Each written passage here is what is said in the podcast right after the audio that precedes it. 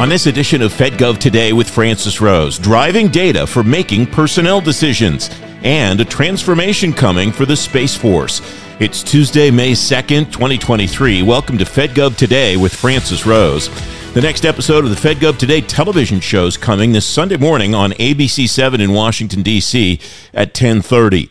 My guests include the Director of the Defense Information Systems Agency, Lieutenant General Robert Skinner. If you miss any episodes of the TV show or the podcast, you can always find them on demand at FedGovToday.com.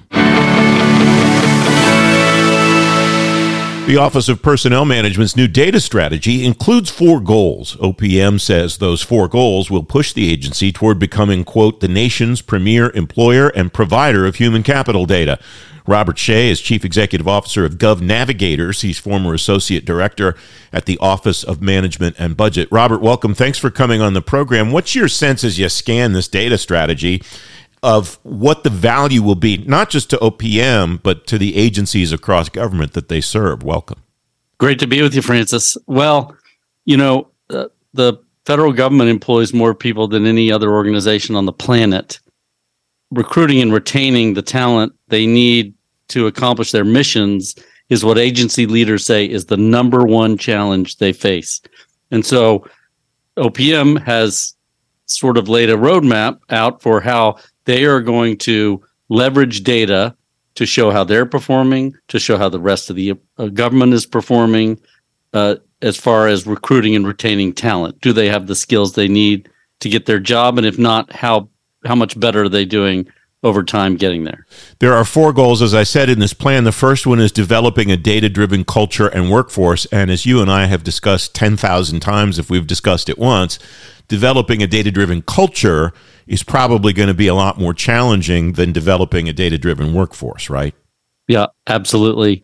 But what struck me about this goal is that it's a government-wide goal. It's not an OPM-focused goal, and they're not focusing on data per se, as you suggest. They're talking about a data culture, making sure that the people with these skills across government are helping grow this culture, this data-driven, dare I say, evidence-based culture across government. There you go again with your evidence-based stuff, Commissioner. Couldn't help it. Couldn't help it. So for people who don't know, you and I used to do a show called Fed Heads, and every time that the subject of evidence-based policymaking came up, you would remind me on that show that you were a commissioner on the Commission for Evidence-Based Policymaking that resulted in a lot of the data legislation that things like this are being driven from. So maybe I'm touched you brought it up. Well, and maybe I should give you more credit than I did then, because I used to just give you just no. Don't start now. Don't start now. Oh, okay. No, I won't be nice to you now then either. Seriously though, what does a data-driven culture look like in your view when it's mature, Robert? I think it's a culture that values data, makes sure that we're filling data gaps, that we're making use of the data we've got, that we're being transparent about the data, that you can really point to the decisions that data has driven and that performance has improved as a result of that. All right. The second goal is delivering high-quality data products to inform decision-making. So there's two things here. The data products, what are those data products is one thing that I wonder about. And then the second is what qualifies those data products as high quality. How does one know that this or that data product is high quality when one sees it? Yeah, that's a very good question. There are methodologies that can be used to assess the quality of the data. But as far as products are concerned, the real evidence is going to be in their use. Two dashboards they put up, one on the cyber workforce and one on the Federal Employee Viewpoint Survey data.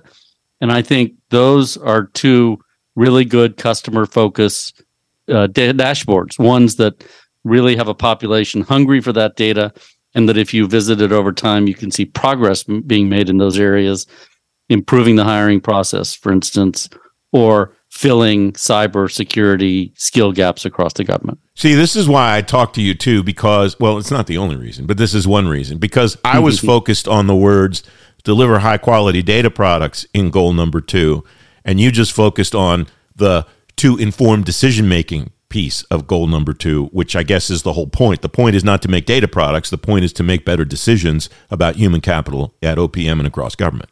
But it's a little circular, right? Mm-hmm. So we want to make sure that the data we're publishing is of high quality, but don't let perfect be the enemy of the good. Put it out there in a form that people can use it. Shortcomings will become evident, and then that data can be improved as greater use is being made of the data.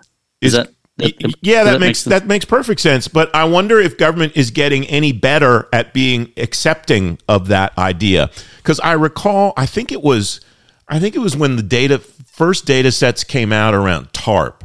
That would have been what, like 2008, 2009, something like that. Yeah, right. And people just lost their minds on the Hill. People in the media lost their minds because this data indicated that, I think I remember this right, that there were 16 congressional districts in Maryland, and there's only 8. And somebody typed in something wrong, or somebody I don't know. Who knows what happened?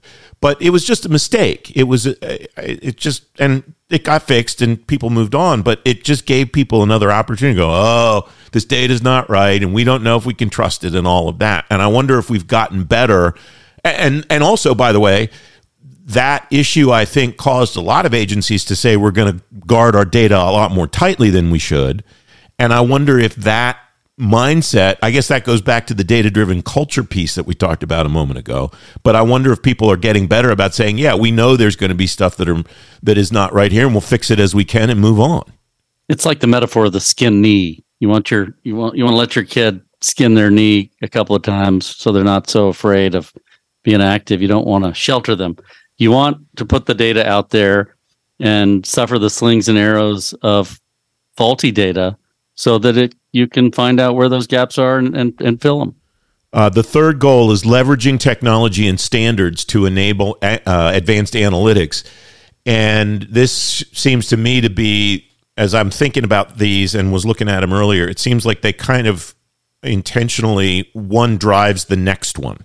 Because I don't know if technology and standards do you much good if you don't have high-quality data products, which is the point of Goal 2. Leveraging that technology and standards in Goal 3 is not probably going to work very well. That's right. But also embedded here is the fact that workforce data alone, though valuable, is much more powerful when linked and integrated with other data sets. And I think technology is evolving so rapidly. Artificial intelligence being the latest area in which data quality and security concerns are paramount.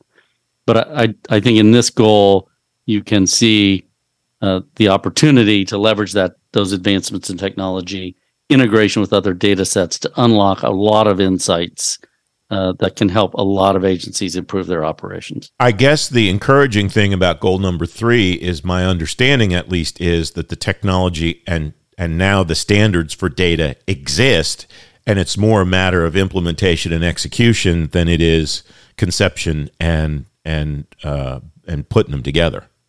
One of the things you can see quickly with the dashboards that OPM has shared is that they rely on widely available technology. So folks are comfortable with the tools that have been used to develop those dashboards. Likely we'll see advancements in those technologies over time. What do you think the most useful advancements for those technologies would be? Or is there even a way really to say that, since we don't know what the future holds? I mean, it is hard to say which ones would be most valuable. I think, and I don't want to get ahead of you, but I think they ought to be in the realm of security. Technology that can ensure the posting and sharing of this data in a secure way, those advancements should be applied pretty quickly. All right, goal 4 is develop and implement strong data governance. That's, again, seems to me to be a progressive goal, I don't mean politically progressive, just chronologically progressive, based on achieving at least some success with goal number 3.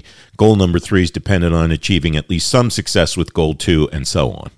I do think governance is the foundation of this, making sure that responsibility for the availability and quality and security of the data, that there's accountability for that. You know, it occurs to me pretty bold of OPM to put a goal out there around security when they're responsible for one of the most sensitive data breaches in our government's history.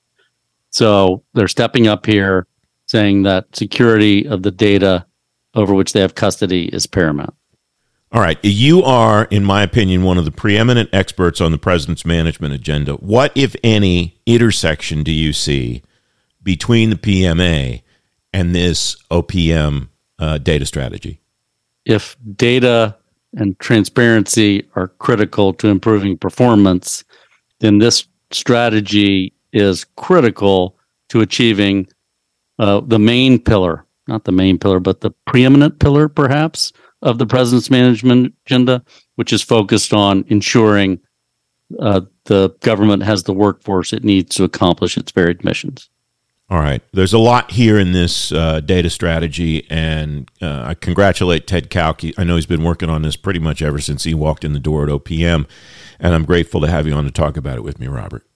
I appreciate it. You're right to call him out. His leadership of this and the CDO Council are to be celebrated. You can find a link to OPM's data strategy in today's show notes at FedGovToday.com. I'm Francis Rose, the host of FedGov Today, headed to TechNet Cyber, AFCEA's flagship event today through Thursday in Baltimore. Cyber leaders from DISA, the DOD CIO's office, and Cyber Command are exploring, networking, and planning for the whole of government effort to meet global cybersecurity challenges. You can learn more and sign up at event.afcea.org/AFCEA Cyber 23 and on the events page at FedGovToday.com. A deep transformation's coming for the Space Force, according to the Secretary of the Air Force. That transformation's necessary because of China's priority in space. Frank Kendall's the 26th Secretary of the Air Force. On Sunday's episode of FedGov Today TV, he explained why he focused on space transformation at the recent Space Symposium. The analogy I make, Francis, is that the U.S. has a Space Force which is somewhat as if a nation had a merchant marine and woke up one day and decided it needed a navy. We have to really move to a totally different concept for national security use of space. The reason for that is simple. We're threatened now in a way that we haven't been before. So we have to be much more resilient. We also have to be able to protect our terrestrial assets, the rest of the joint force, from threats from space, particularly targeting centers by other nations. What does that mean for what General Brown and General Saltzman need to do with their individual services and then keeping them knit together as they are right now? Well, we have to knit all the joint force together. Space is a huge part of that because space communications are going to become an increasingly important part of our military communications overall. So integrating both the Air Force, the Navy, and the Air Force and the Marine Corps all together through space-based capabilities is really one of the things that the Space Force has to provide. It is budget season, of course, in Washington. You're very active this time of year on Capitol Hill, and I quote, again, from Breaking Defense about the Space Symposium, Secretary Kendall noted the Department of the Air Force alone has 12 new starts that it's been waiting to initiate for over a year, a delay caused by the use of continuing resolutions. How is that holding you back from the capabilities that you need that you just described, Frank? We're in a race for technological superiority, military technological superiority, particularly with China. And I'm now in a position of, I used this morning, if you know the movie Casablanca, where the refugees come to Casablanca and wait. I'm waiting. Mm-hmm. What I'm waiting for is money. We did the work the first year I was in office to define the things we need to do. We were able, over the past year, to get that into the Defense Department's budget and up to Capitol Hill. Now we're waiting for the Hill to act. I have an initiative that would allow us to start much more quickly, which I hope the Congress will look at favorably. But in the meantime, we've got 12 new starts that are in the budget that I can't really get started with until Congress acts. A continuing resolution won't solve that problem. I need actual authorization as well as funding. So we're in a mode of trying to make that case to ensure if we do have a continuing resolution, at least that it's a short one and not something that carries on into the next year, turbofan. How would that initiative work? What would you be able to do that you can't do now as far as trying to get a head start on some of these programs? The initiative is something I've been arguing for decades. It would give us limited authority to initiate programs before formal authorization. And we would confine our activities to early stage activities, maintain competition. We'd notify the Congress. We wouldn't go past preliminary design review, one of the very early milestones. But it would allow us to shave up to 2 years, a year and a half nominally, a year certainly, off of our lead time to fielding capabilities. It would be an enormous advantage to be able to do that and correct a period of time right now which essentially goes by while, as I am today, you wait for funding. Are there other things that you can do, maybe informed by your experience as AT&L, to try to drive change in the acquisition program? Because every single uniform person that I talk to talks about speed and the need to get these capabilities in the hands of warfighters faster. The guidance I've given to my acquisition people is structure programs to get meaningful military capability as quickly as possible. I'm not that interested in experiments or one of a type or a couple of prototypes. I want to get to production and get to meaningful quantities. And so our programs are being structured to make that happen.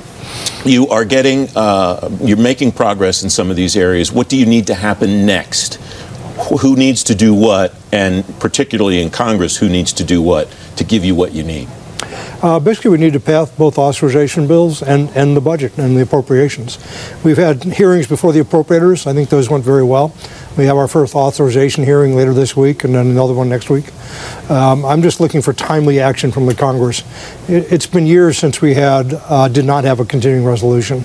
That would be ideal, would be to act on time and do what the Congress's role is and fulfill that responsibility. Regarding this idea to be able to get head starts as you've described, any sense yet from Capitol Hill about which way they might lean? Is this something that you're getting a potential thumbs up on, at least? I think there is an appreciation of the need to move quickly, and this is a way to do that, which is, I call it low-hanging fruit.